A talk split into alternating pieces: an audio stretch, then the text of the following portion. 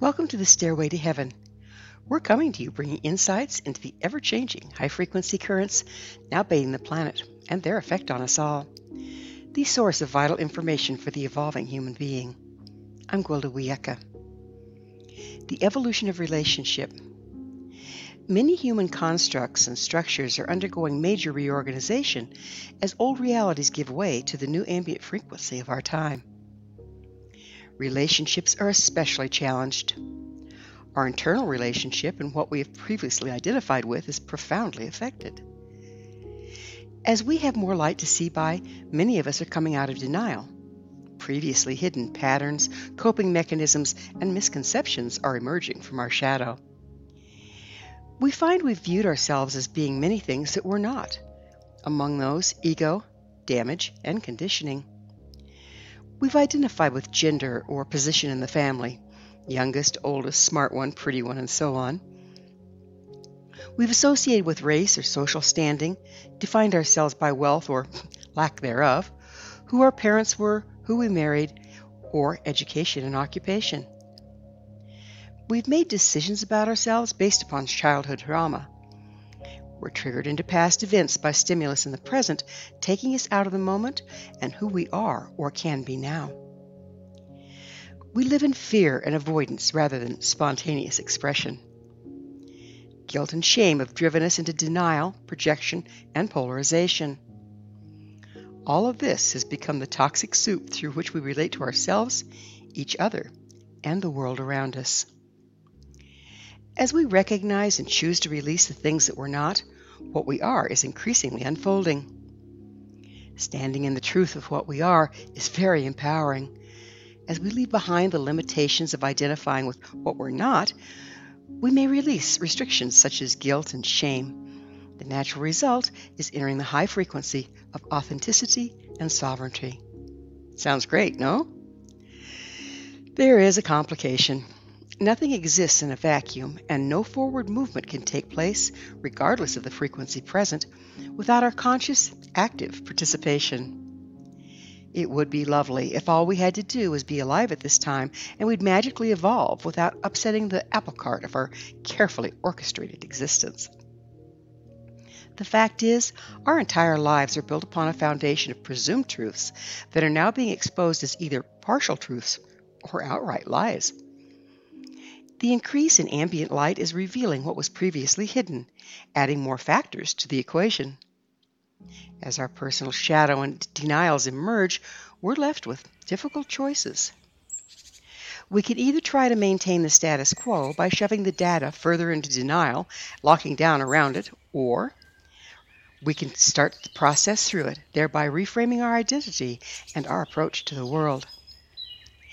As we reframe reality, the natural result is a rise in personal frequency. What's held in suspension at one frequency becomes fallout at another. We find things thought to be indisputable fact are rapidly becoming false as structures fail, causing the rules to change. Nationalities, cultures, religions, party affiliations, and other structures we based our identities on are rapidly falling to dust. This leaves us in a collective, chaotic identity crisis with no way to relate, impacting interpersonal relationships in shocking ways. Personal relationships have mostly been based upon old false identities, rules, and mores.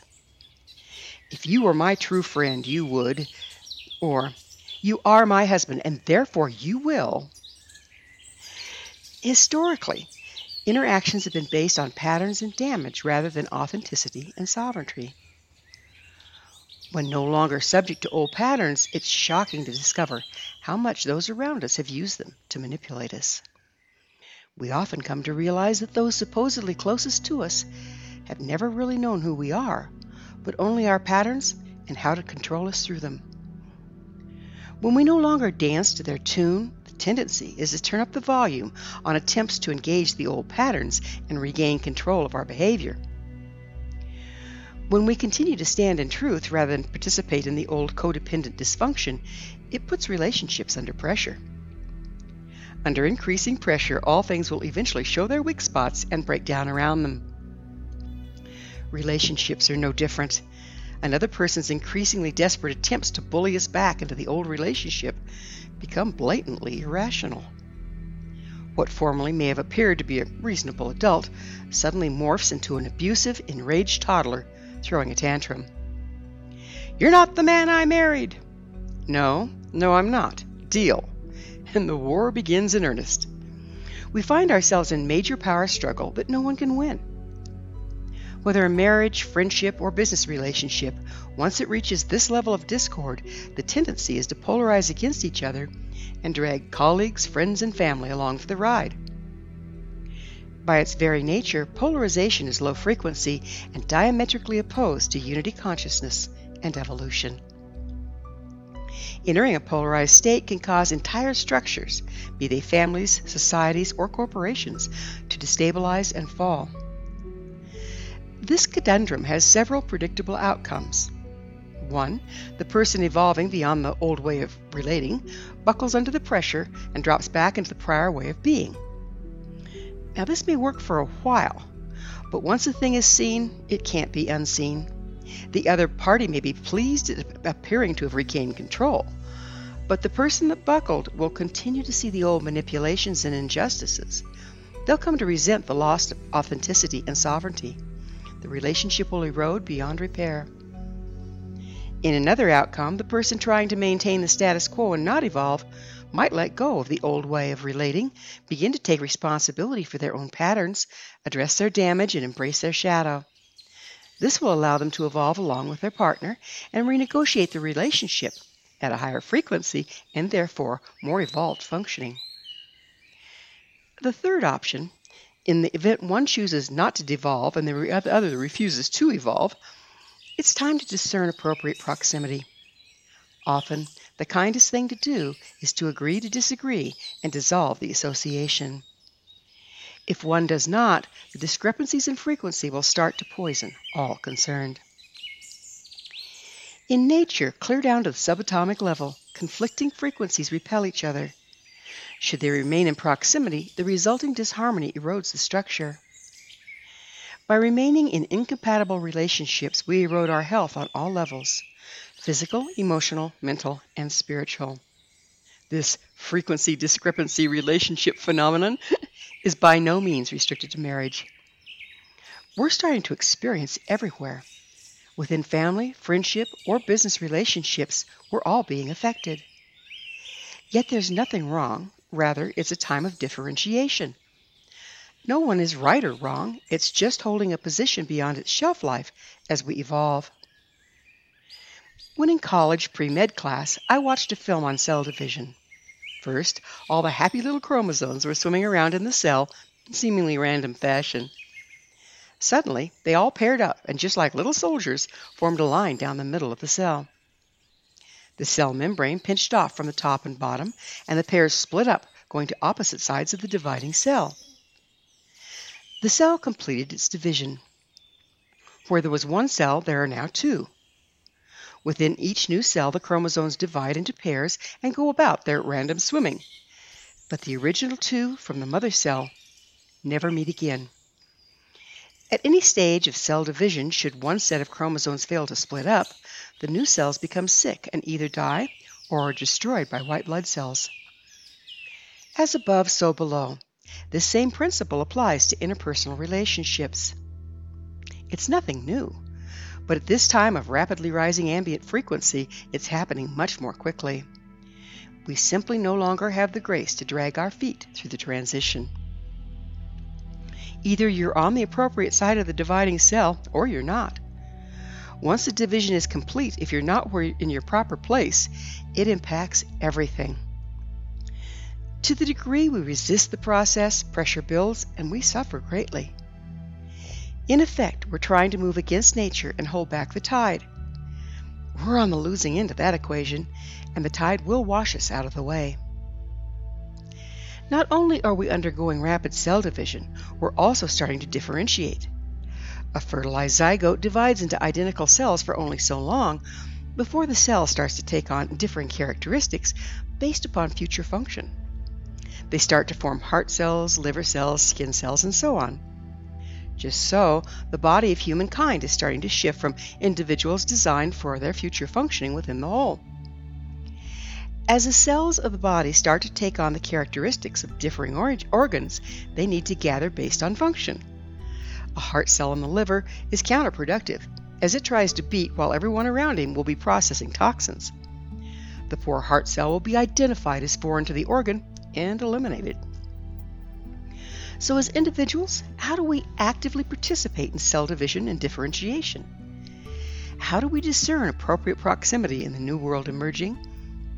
This takes us back to the beginning of the, our discussion. Know thyself. None of this can be done without uncovering and standing in the truth of who we really are.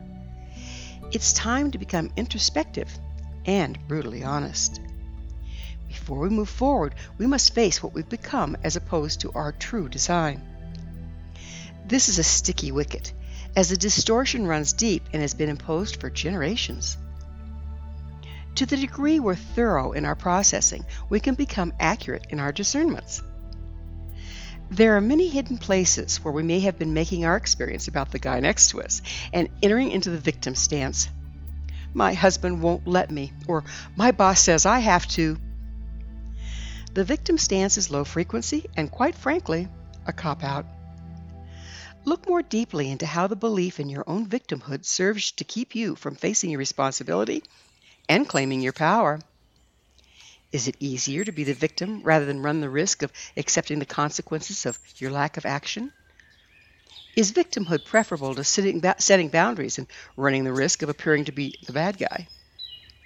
Or does remaining victim prevent you from having to face that scary thing known as change?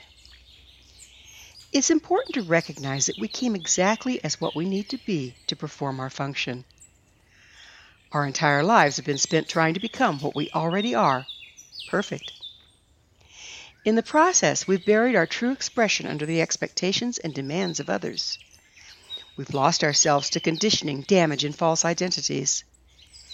As we process through our damage, misconceptions, and false identities, we may find we're a heart cell trying to live in the liver. The liver cells are trying to get us to conform and process toxins like good little liver cells but it's our nature to beat. Don't stick around until you lose yourself to the crowd or polarize against each other. Discern appropriate proximity. There's nothing wrong with you or those around you. You're simply not with your tribe. At this point, it's easy to go into what I call the yeah buts. Yeah, but I've been in this company most of my adult life. I might lose my retirement. Or, yeah, but if I divorce, I'll have to split up my assets. Or, yeah, but I don't want to lose my position in the church. Or, yeah, but what will my family think of me? Remember, disharmony erodes the structure, compromising our health and well being on all levels. What good does it do to stifle our natural expression to preserve something we may not live to enjoy? Sometimes it does come down to your money or your life. It can be surprising to realize how much energy and life force goes into living a lie. We can always make more money. If we're standing in the high frequency of authenticity and sovereignty, it can become amazingly easy to do so. It may only take a small adjustment to stand in the truth of who we are. Often, it requires major change. I won't lie to you, change is never easy. We may need to leave all that we have known and stand in the empty for a time. But remember, dear friends, your tribe is out there, and you'll be drawn to them and them to you. Most likely, you're already hearing them call. It's simply the way life works. Trust life. Thank you for joining me, Gwilda Wiyaka, on the Stairway to Heaven, where we provide updates on the energetic currents facilitating our evolution into conscious, powerful co creators. To revisit this or any of our past episodes, visit our archives at www.stairwaytoheavenmedia.com.